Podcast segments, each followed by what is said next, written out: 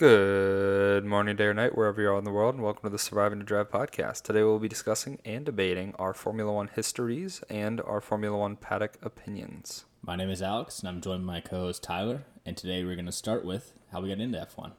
Tyler, how did you first start watching Formula One? Yeah, I got into Formula One through, I think, the pretty typical American route of Drive to Survive. Um, during the COVID shutdown, I was sitting at home and scrolling through Netflix, as we've all done plenty of times, I'm sure, and found Drive to Survive, the series, uh, which there were three of at the time. And so uh, I sat down and started watching episode one to give it a try, and uh, absolutely fell in love with it, and just the speed of it, and the uh, just kind of the atmosphere of every race, and especially like the way that they were putting together the footage and uh, all the drama behind it, and uh, I just got addicted. And from there, kind of went into, um, well, first of all, I watched it all within like I think a three day period of time, and just absolutely loved it all.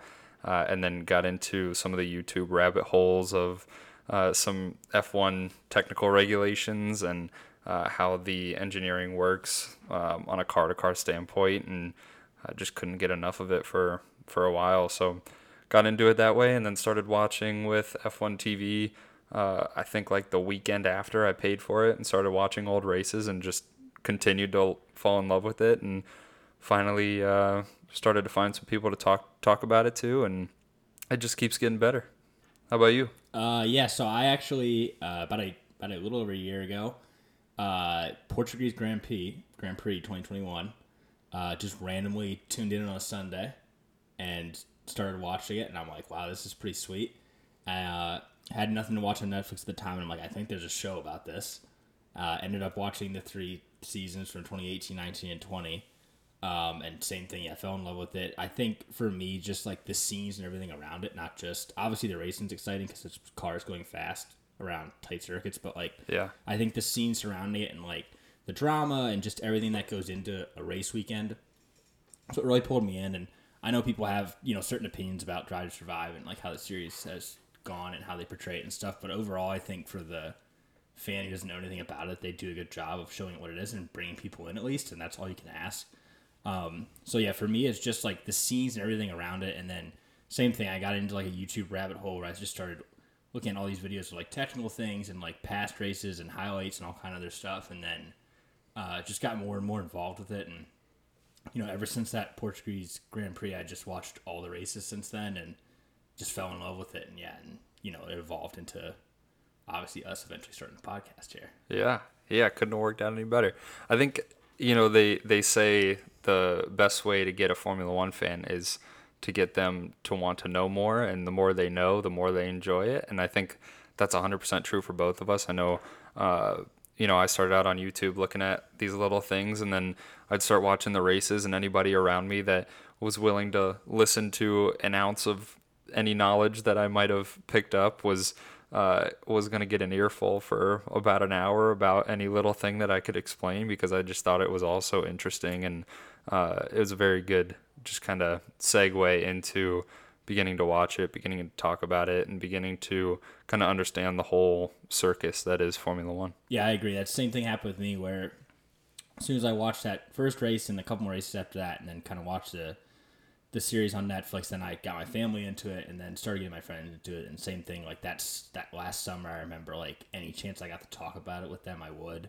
Yeah. And they were a little, you know, apprehensive at first, as most people are, because most people think it's like NASCAR, just like just not for them. And as I started getting to talk to them more and more about it, they finally started getting into it. And you know, now I've gotten more and more people into it, to where it's exciting then to be able to talk to other people Yeah. about what's going on in it and what's happening, and them actually understand like what you're talking about. Yeah, definitely. It was really hard at the beginning. I know uh, for me specifically, I didn't really have anybody. I tried to get my family and friends to watch it, and uh, it's not easy to watch and not be able to talk about it. So I would watch some of the, you know, WTF1 Chain Bear videos and some different reviews, getting on F1 Twitter and hearing people's opinions and stuff, but not really inputting anything. But finally, you know, finding some friends and being able to talk about it was uh, a big step in my Formula One journey. Yeah, I agree. Same thing. I watched a lot of Chain Bear videos, a lot of stuff on different like just regulations and things in the past and history, and then ended up getting F1 TV. And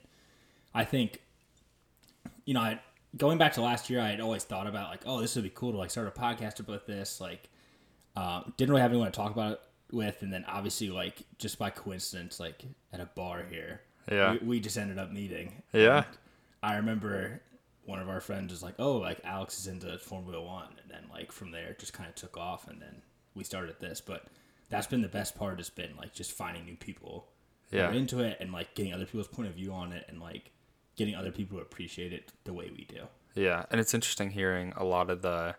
I mean, what we'll go into here shortly about our favorite and least favorite drivers, but you know, I've always been just a fan of the sport, and hearing different opinions is always something really interesting to me, regardless of how controversial some of them can be. But uh, I think part of that is extra encapsulating into the sport, and uh, the more you hear about it, the more you just want to be involved and want to read about it and want to watch it, and uh, I think it's a great thing for the sport. Yeah, I agree, and I think that kind of leads into our next talking point here is like how we watch it and how we consume F1 media. And so, uh, for me, you know, I obviously ended up getting F1 TV. Obviously, at first, I just watched on E ESPN um, as it's available to everybody on ESPN, and just watched that that broadcast. And you know, Crofty does a great job, and Brundle does a great job of kind of explaining it and bringing excitement to the sport. And I think it always helps to have good commentators. Like I think that's a huge part of any sport thing is having very good commentators that kind of bring that energy Yeah. the sport itself, especially when you know because there are times when you can get into you know the middle of a race and there's not a lot of on track action going on. It's more like the commentators giving their input about like you know different pit strategies and different things like that that kind of bring that excitement in. Yeah. Um, so I think they did a great job. And then, you know, obviously now I just watch pretty much F1 TV and I love, you know, Buxton and Sam Collins and all that. I think they do a great job of making it feel really personal and like giving you that insight. And I think the whole F1 TV production and the way they do it is is done very well and they hit all the different areas and uh, there's just so much content on there for you to consume related to Formula One. Yeah, and so I actually, you know, like I said, bought F1 TV for the the yearly pass, like the weekend that I started watching Formula One, and um, yeah, I just loved it. the The first year that I was watching it, Sky Sports was the commentary on Formula One uh, live TV, and uh, you know it was a great introduction to the sport. I love having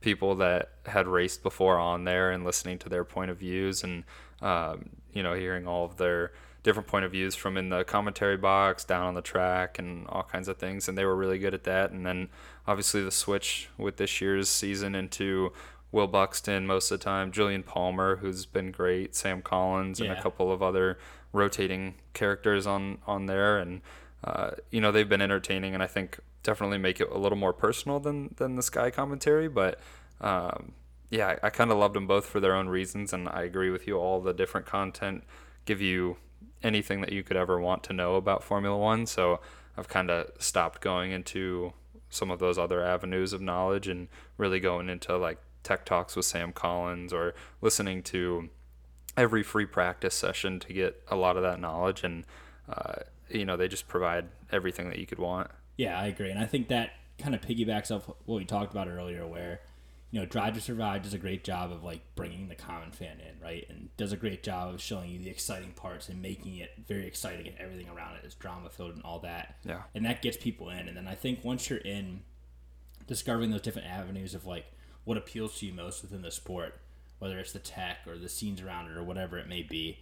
Um, like there's all that content for you to consume, and like the more you consume of it, I think the more you get into it as a fan, and the more you appreciate it, and then Definitely. it just kind of escalates and snowballs from there. yeah yeah it sinks its uh, knowledge grips into you and then Yeah. you start to become a fan more than just watching it for the excitement and then you pick a driver maybe pick a team and, and really just take off from there and uh, you know i think that gets us into maybe discussing a little bit of our favorite drivers give you guys a little bit of a background into uh, who we started rooting for when we started getting into the sport and uh, i know you have a couple you want to get into that Yeah, so I just kind of lay this out for you guys. We're gonna go ahead and go through, you know, a couple of our favorite drivers, least favorite drivers, our favorite teams, least favorite teams, uh, a little bit of talk around team principals and kind of who we like and who kind of brings a little bit of passion and fun to the to the paddock.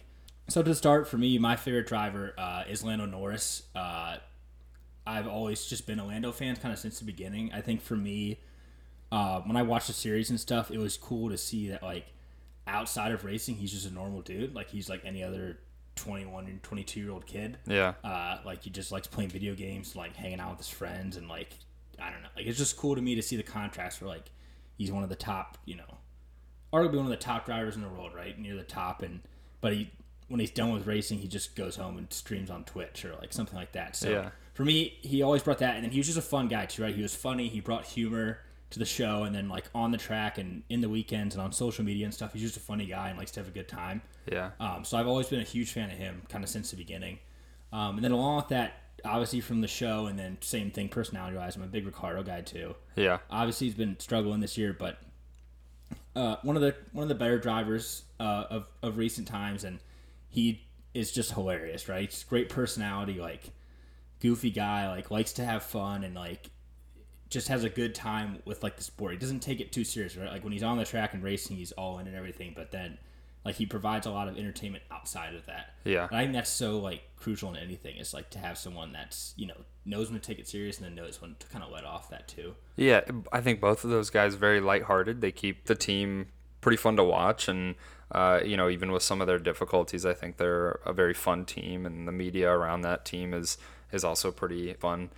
And you also have Ricciardo, who was a episode one guy who got a lot of people, you know, hooked into the sport off the start of Drive to Survive, and uh, a very interesting path that he's taken. And I know not a lot of people will agree with that, and you know, some people like what he did, but stepping away from one of the top teams is uh, a very big decision and something that Drive to Survive played out pretty well. I thought. Yeah, he definitely made himself very well known very on in that series, and I think he got a lot of fans because of that. And then I think he continues to have a lot of fans just because of his personality and things he does off the track, and you know, like little things like whether it be social media posts or like merch. Like he makes awesome merch. I have so much of his merch, like T-shirts and stuff like that, that he just does a fun, fun stuff with, and I, I think he's just a fun guy. So Yeah. um, and then my third favorite driver would probably be uh, Bottas. Uh, the reason for that is I think he always has been kind of a no nonsense guy on the track. Yeah. Um, and I think he was always super underrated at Mercedes, and you know he had that shadow of Lewis Hamilton over him, and like you know it's hard when you're going up against one of the greatest, if not the greatest driver of all time, and many people people would say the greatest driver of all time, and so he never really got to show I think his true stuff because a lot of the times he had to, you know, play second fiddle to Lewis, and and he.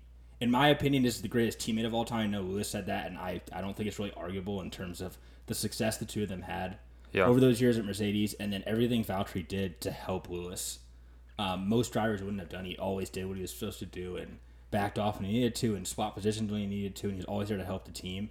And I think he was just super consistent, um, you know, for the most part in terms of putting in the performances the team needed to win a constructors. Yeah. And I think this year, then now he's showing like, oh, I'm like he's taking the Alfa Romeo car and putting it in places it probably shouldn't be, and mm-hmm. consistently performing. I think that's been awesome to see. So he's probably my third favorite driver just because of you know what he's been able to do and kind of the role he played. He played it so well, and in my opinion, played it better than anybody. Yeah, and it's been interesting to see his move to Alfa Romeo and how much more fun he's been having. It seems like, and you know, still a very no nonsense guy on the track. But when it comes to you know getting naked in a river and stuff, and uh, different social media items, and uh, you know, still mentoring Zhou through all that, he seems like he's having a lot more fun, and uh, I would say having more relative success uh, to the team than maybe what he was having at Mercedes, where people were always expecting more of him. Uh, so yeah, definitely interesting, and I think a good pick for one of your top one of your top favorite drivers to watch. Um, my favorite drivers, I, I have always had one favorite driver, and that is Sergio Perez. Uh, love the story behind him. Love uh, the fact that he's from North America, and he continues to just be a great driver and a great driver to watch really on track. I love some of the moves that he's made and continues to make and uh, the tire strategies that he's able to pull off. And we saw instances like uh, his fighting with Hamilton last year that was absolutely uh, otherworldly of a performance and in helping out his teammates. And he's always been a great team player, a good level headed guy on track. And, uh, yeah, just just a very fun to watch. I also love you know the celebration with him and his dad and in Mexico in the last year's race and uh, yeah, just a great character and, good family man and all kinds of stuff. So I, I've always enjoyed watching him as one of my favorite drivers. And then my second favorite driver I'd have to say is George Russell uh, because when I started watching, he's you know the young gun coming into Williams and just consistently beating some of the older experienced drivers and uh, always putting that Williams in just great spots. I remember one of my standout performances from him was his qualifying lap uh, at the end of last season when he was getting outpaced by Latifi and he's on his final qualifying lap and sticks a wheel in the gravel and then they cut away from him. And you just think oh that's over. There goes his his out qualifying his teammate run. And he crosses the finish line and shocks everybody by out qualifying Latifi and uh, still while still dipping a, a, wheel over into the gravel during his lap. So I thought that was pretty impressive, and I've always loved watching him, and I'm super excited to watch him continue to grow in that Mercedes seat and hopefully put in some some awesome performances. Yeah.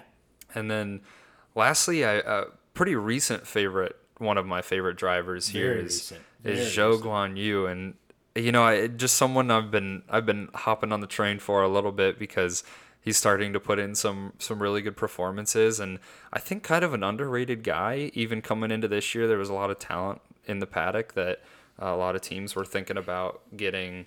Uh, into that seat or into some other seats, and not a lot of people thought that Zhou was really deserving of that seat. But I think he's taken that, handled the pressure well, and is starting to to really perform well. So I think he's a, a guy that I, I'll be rooting for for for quite a long time, hopefully, and, and continue to see him put in some good performances. Yeah, he's been awesome this year. He's been, I think a lot of people have started to uh, have him fall into their favorite drivers list just because he's been so fun and has outperformed his expectations and continue to just put in great performances against someone like Bottas, who's very experienced and definitely usually has the upper hand. But I think Zhou has shown that he definitely deserves this seat. And like you said, there were other people like Piastri or someone like that that many people thought maybe deserved that seat coming from F2. But, um, you know, Zhou's definitely performed, you know, above expectations and I think fully deserves that seat. Yeah. Um, so I think we're gonna save uh, least favorite drivers for the end, and there's there's a reason why there. Uh, but we're gonna go into teams next, and so I'm gonna start uh, with my two favorite teams. So each of us are gonna do our two favorites. Uh, so my first, obviously, if you couldn't tell from my favorite drivers, is McLaren. Uh, my two favorite drivers are Norris and Ricciardo. So McLaren's obviously my favorite team. Um, but I think even dating back to when they had Norris and Sainz, they were it was just a fun team, right? And uh, you know, just the memes and the different things that came from the team and the social media they presence they have and stuff like that. I think makes it a lot of fun and, um, you know, I think they have a good looking car. I think they have good colors. Just everything about them is just kind of bright and vibrant and fun and young. And I think that's like definitely something that appeals to me. And I think that uh, it makes them more enjoyable to watch. Um, and Yeah. then my second favorite team is probably Alfa Romeo. Um, I think kind of as we talked about with our favorite drivers being Bottas and for you Zhou, I think they just have a fun team too, and it's kind of like rooting for more of an underdog in a way. Um, Definitely. obviously, you know McLaren right now isn't a top team, but you know you'd expect them to be. They're one of the bigger teams in terms of budget and stuff like that. I think Alfa Romeo is just a fun team to root for. I don't think anybody really dislikes Alfa Romeo. I think most people are, are happy for them if they do well, and I think they have, a, in my opinion, they have probably the best looking car on the grid too. I think the color scheme with the with the red and the white and just how they did it, especially when they had the the uh, livery that they brought the green into for that, Yeah. that one race, just so nice, so clean. So uh, I really like them a lot. I think they've done a great job this year of kind of outperforming their expectations, and they're just a fun, you know, scrappy team to root for. Yeah, definitely. And I I've also kind of been on that train a little bit, enjoying watching them and hoping for some of their good performances. So yeah, definitely a fun team to watch, especially when they had Raikkonen on their team, and uh, he was Oh, yeah. always always quite the personality. Oh, but yeah, so my, my two favorite teams, kind of along similar lines for McLaren, uh, one of them, but my top team uh, would definitely have to be Mercedes. Um, and that mostly goes along with kind of Toto Wolff, and we'll discuss team bosses a little bit here, but uh, I'm a really big Toto Wolff fan. I think he's a, a great leader for that team, and um, kind of hearing his story is, is kind of inspirational and uh, just a great organization and uh, the way that they structure their team and, and handle themselves, I think is uh, pretty impressive, and I've always uh, admired that from them. And then, uh, like I said, McLaren, just because they are they are that big team, they have such a rich history as well, and um, that's something that I've enjoyed looking into. So I'd say those two, and then moving into team bosses more specifically, like I said, Toto Wolff, uh, one of my favorite even personalities in the paddock, really, because uh, he's just a great leader for that team, and the way he was able to kind of build that team out of not much, you know, starting that team up and really establishing just total dominance for eight years. Uh, you know, that team is just impressive, and the way that he's able to lead and garner support for as big of a team as as they have is really impressive to me. Yeah, I agree. I think Toto's story is awesome because, like you said, they kind of came into Formula One like 2010 or whatever it was, and kind of started from nothing really and built up to where when you look at like the history books and record books now, like they're near the top of most of them, and it's only been you know 11, 12 years. And so to me, that's just so impressive. And you know, I talk to people about it all the time. Like I, you could argue that it's one of the greatest dynasty runs like in the history of sports of yeah. any sport, right? Like winning eight straight constructor titles in a in a row and getting it right that often and mm-hmm. always getting it right and being that consistent um, and you know dominating the way they've dominated where it hasn't you know up until last year it wasn't even close yeah. Um, i think that's just it's an amazing story and you know a lot of that is led by him and the efforts he's put in and like you said just the personality he brings and the leadership and just kind of who he is as a person is awesome yeah and it goes into even his history as as just a businessman and uh, you know his growing up story and his stories uh, as a young man. And um, just kind of his history is is very interesting to listen to. And I would recommend going and listening to some YouTube videos about uh, his upbringing and his early career but all very interesting items. And um, yeah I think for for all of that uh, he's definitely my favorite team boss.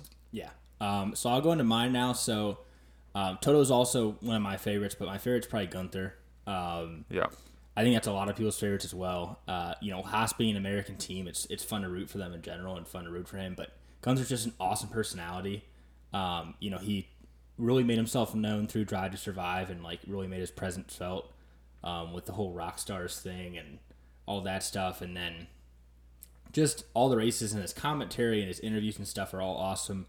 Uh, you know, he's a very emotional guy and both positive and negative, and really gets into it, and you can tell he really loves the sport and is passionate about it. And yeah, what he's done to you know continue to bring that energy to a team that in the past couple years has been so bad and just brought nothing at all. You know, I mean, you could argue that 2021 Haas was the worst car you know ever built and the worst team ever assembled. I mean, they were never anywhere close with you know, in terms of finishing the points or anything. And yeah, it was never never looked promising. No, so there was never any hope, and but he stayed positive and like still brought that energy, and I think that's why he's been able to last so long with the team, even though they haven't had success, and they've definitely brought it back some this year. And he's just a fun guy, a positive guy, and I think you know a lot of his quotes and stuff bring a lot of eyeballs to Formula One. So even if you don't, you know, know who he is, like just through different memes and stuff like that, like from this past season, Drive Survive, like the whole boat thing. Yeah. Right. Like there's so many people that saw him on social media that have no idea who he was, but then were involved with him via that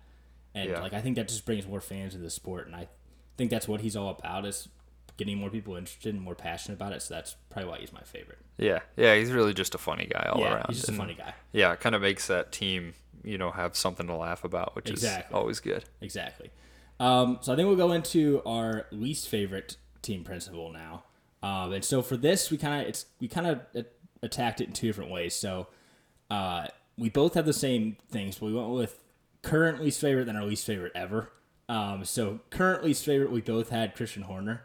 Um, so I'll give my thoughts first. I think overall for the sport, you need a guy like Christian Horner. You need someone to be that, uh, you know, antagonist and be that one that kind of pros people into conversation and gets you know gets gets people going right like gets people fired up or is very opinionated right he definitely like makes himself known and is very strongly opinionated and says what he wants to say, and he often contradicts himself and has very ironic moments and stuff. But you, someone that you need in the sport. Um, so I don't know if you want to give your thoughts on Christian, but yeah, I think uh, he's a very controversial guy. I mean, you hear a lot of controversial things from him, and you know he kind of holds himself to Helmut Marko, standards, and I don't know if those are very much standards that team principals should be holding themselves to. Uh, I think he puts a lot of pressure on his drivers, and um, you know, even though he acts like he supports them both, it's always a pretty one-sided deal. And you know, I respect the fact that he likes to win championships, but the way he does it isn't always on track, and uh, that can cause uh, some chaos and some unneeded drama uh, in the world of Formula One. But uh, like you said, I, I think he is a necessary character. You know, you got to have a, a villain like that, and exactly. Uh, I think he's he's always been somebody that annoys a lot of people, uh, and then somebody that a lot of people just love to hear about. So Yeah. uh, definitely an interesting figure. But yeah, uh, as we're in agreement, I think our our least favorite team boss, and then like you said, our our, our least favorite ever. Um, I would say mine's still Christian Horner, but uh, in regards to um, when we first started watching, I think mine definitely was was Cyril, and uh, I think he was just uh, far too by the book. Uh, oh yeah. and, and a little bit too strict uh, with his drivers and with other team bosses. Um, you know, in his his personality interviews and Drive to Survive, and among other things throughout his time in the paddock. Uh, uh, he's just never really stood out as as a super fun guy. I agree. I think if you watch Drive to Survive too, like a lot of the interactions he had, especially with Horner, were like he tried to be witty and stuff, and it just came off very awkward and like Yeah. uncomfortable, right? Like there was a lot of times where like, especially when you know Red Bull decided to move away from the Renault engines, and they kind of had that press conference. I think it was in season one, um, and they like met up out front like accidentally, and you know he's like, oh, like I'm taking uh, your, your driver, and he's like, well, we're not having your engines anymore or whatever, and like the whole conversation was just like really awkward. Yeah. And like I almost got like secondhand embarrassment for Cyril because like he's just such an awkward guy, and like like you said, he's just so by the book. It's hard to like, it's hard to like guy like that because like he didn't have any funny sides to him or anything like that. Like he was just like he, just made you like want to not watch. Yeah, I think the only ounce of enjoyment that I got from watching Cyril was when he got his tattoo with Daniel, and I think that's Yeah. just because Daniel was able to to keep the moment uplifted and happy and and uh, just overall funny. But yeah, I think Cyril, um, I think we're we're better off without it, and uh, yeah. And Renault as well. I was never really a fan of the yellow and black. No, I wasn't either. It just felt out I don't know why, even though they weren't it really before either. It just feels because like their French team, like it, the blue, and it just feels more right. The yellow and black just never Yeah, never really felt right. yeah, Um, so I guess now I'll go into our uh, least favorite teams. Uh, so I'll go ahead and start. So um, I think this is going to be a, a, a similarity between the two of us, but one of my least favorite teams is probably Red Bull. Um, just like we talked about with, with Christian being there, and just kind of all the stuff that surrounds them. Um, you know, they had the you can they've always had, and it's not just been with just Max. They've kind of always had this like preferential treatment with one driver, it was back in the Vettel days or even you know before that. But they've kind of always had this where they say it's you know equal, but they have this clear preferential treatment and someone they're clearly trying to help. And then I think along with that, just all the controversy that surrounds them off the track. You know, obviously we have the the different things that have happened in the past couple weeks here uh, that have not been good at all, and you know should be totally condemned. That have just happened with them yeah, in general. That's been going on, and it's really only seemed to happen with them. Yeah. and then just you know their their team personalities and everything. I think both of us agree. Like Helmut Marko is the absolute worst. Like, Yeah. he's just the worst. I don't know why. There's just something evil about that guy. Like every comment he makes about anyone is, unless it's about Max, is just all hate. No It matter is. who it is. Like nobody is. Nobody will ever be as good as Max. Like everybody else sucks. Like Yeah. it's just all negative all the time, and then like everything surrounding the team is just like I just feel like there's always a dark cloud. Like yeah, is unless you know if, if if Max is winning, then it's fine. But if like if anything goes wrong at all, like it's the end of the world, and like it's not their fault. It's somebody else's fault. Mm-hmm. Somebody else broke the rules. Someone else cheated. Someone else they're out to get Red Bull, whatever it is. So I think their whole personality around their team is just not good. Yeah, and it's really difficult to think about how young these drivers are when they're coming up through these programs. You know, they're joining the programs when they're 12, 10, younger, you know, and they're joining these programs, starting up, and just constantly under pressure. And I think Helmut Marko and Christian Horner can just really perpetuate that that fear in drivers never let them get comfortable and never really let them succeed like we've seen with Albon, Pierre Gasly especially. I mean, when you're able to leave a team and, and go take a car that deserves to be middle back of the pack and win a race and continue to put it in good points finishes, you know, there's no reason that you being up in a top team should not have thrived. And I think it comes down to the pressure that they feel. And, uh, you know, obviously every team is going to have pressure and every driver is going to have pressure, but the constant pressure and if you make a singular wrong step, you're getting, you know, Helmut Marko breathing down your neck uh, at every move you make. So I think that's definitely one of the reasons, and probably the biggest reason why Red Bull is one of my least favorite teams. Yeah, I agree. And I think to kind of expand real quick on what you said about the pressures that their second drivers face, I think that's just the toxic environment, like you said, that is created in that team. And like you said, you have drivers like Albon and Gasly that performed so well at at Williams and AlphaTauri these past like you know like this past year and and for Gasly these past couple years. And I think it's something where you have to wonder like why didn't it work at Red Bull? You know, I like you said, I just think that toxic environment like was the reason that it didn't work. Uh, because they wanted this model where you just had Max and then the second driver. And I think it's it's something that we have to look at. Like, is this a st- systemic problem? Is this something that's going beyond just the drivers themselves? Because you know they basically pushed Ricciardo out in a way through the way they treated him in that whole Max situation, and then they just dispatched of Gasly and Albon like it was nothing. Yeah. And so I think that's probably one of the main reasons that I just dislike them so much. Uh, and then my second or my other least favorite team is probably just Williams.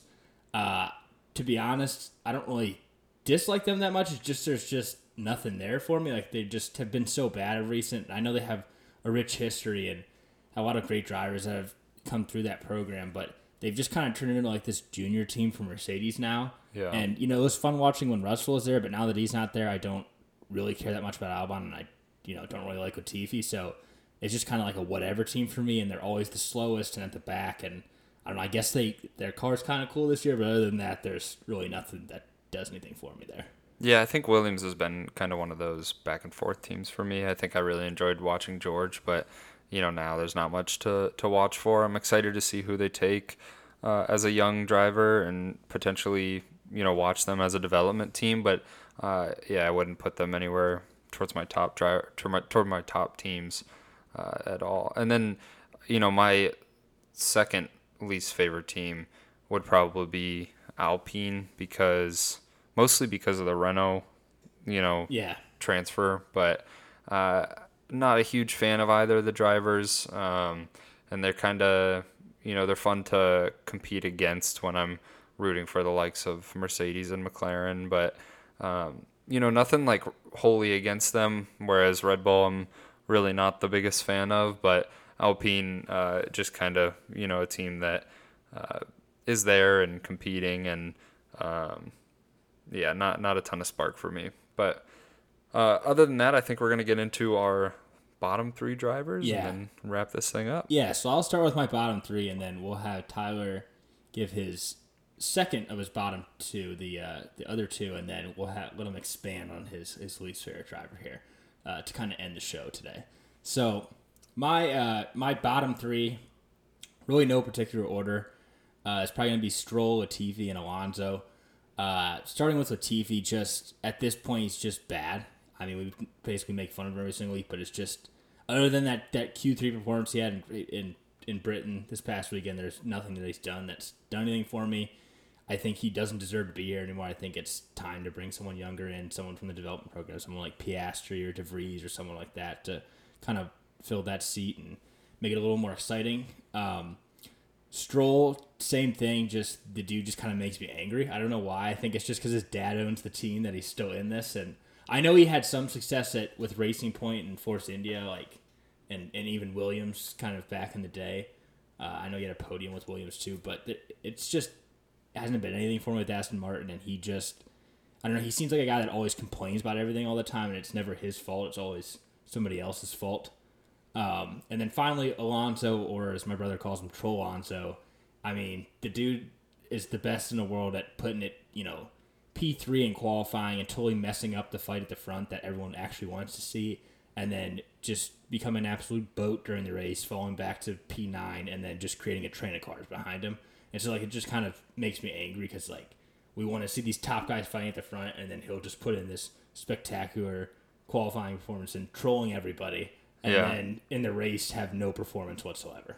Yeah, I find it interesting to watch sometimes, but yeah, he's he's probably not one of my favorite drivers. I think you know he his peak was a little while ago, and it's been interesting to see him come back and uh, compete at, at one of the top levels and continually continuously putting it top ten. But um, yeah, not not one of my least favorite drivers either, though. So uh, I think I agree with you though on on the other two with Stroll and Latifi. I think you know Stroll just doesn't really have much of a personality because.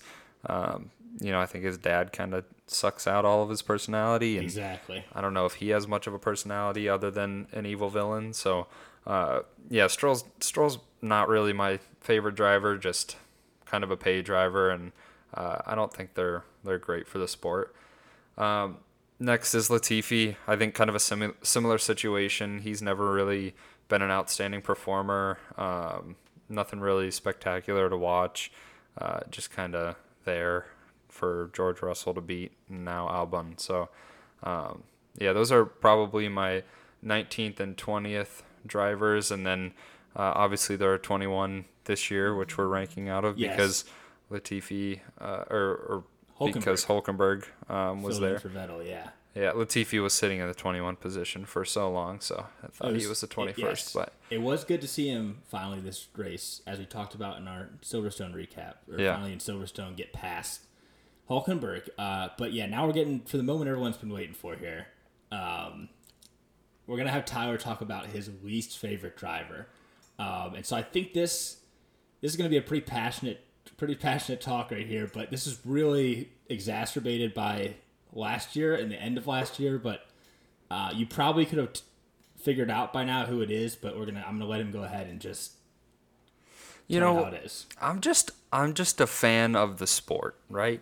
And I find it very hard to be a fan of the sport and a fan of this driver, uh, as they're kind of conflicting statements in the same Formula One world. You know, uh, obviously it's Max Verstappen, and obviously there's pretty clear reasons why. I think he's always been a little bit of a baby when it comes to uh, driving and you know being aggressive, and then complaining about other drivers being aggressive and uh, complaining about everything there is to complain outside of the car, and um, you know it's interesting to see him post winning a fake world title, but uh, it's he's been kind of a different driver after that. I think you know I'm not knocking his skill. He's obviously a very talented driver, but uh, I think his personality and you know it rubs off from a lot of the people around him. I don't think anybody around him is very you know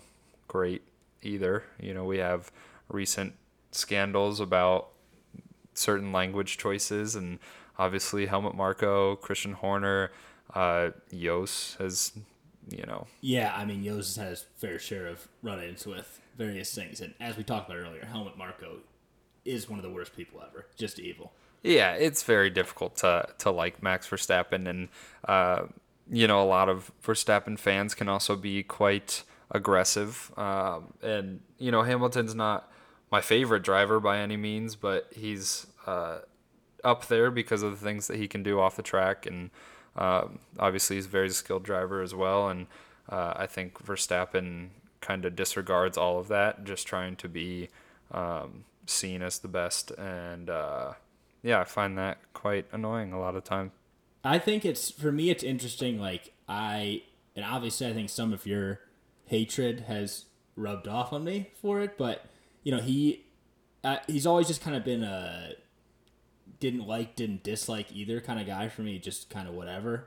Um, I do always think it's interesting when you see the difference between like, and I'm not saying all Verstappen fans are like this, right? Like, I would, I would assume you know most of them are just good people that are just fans of him as a driver, right? Yeah. Like someone like you said, like the hardcore ones, like I think like we saw at at, at Austria this past weekend, like uh, when Hamilton had that crash in Q three, like uh, just the cheering and the like, like as if Max had won the world title. Like that's like, and we didn't even know if Hamilton was okay. Like it was a huge crash. Yeah. And I so I think that's like this reputation that like for Verstappen fans get. Like I think most of it is due to like the the crazy ones that are really into it. But like even that is enough to where, you know, you look at him and like you said, the people surrounding him and who he is with like complaining and off the track stuff, and then you compare him to someone like Lewis Hamilton who like is you know equally as good on the track, but then like off the track is like the complete role model, right? Like everything he does is good. He's you know charity, all that other stuff. Like Yeah. everything around him is positive,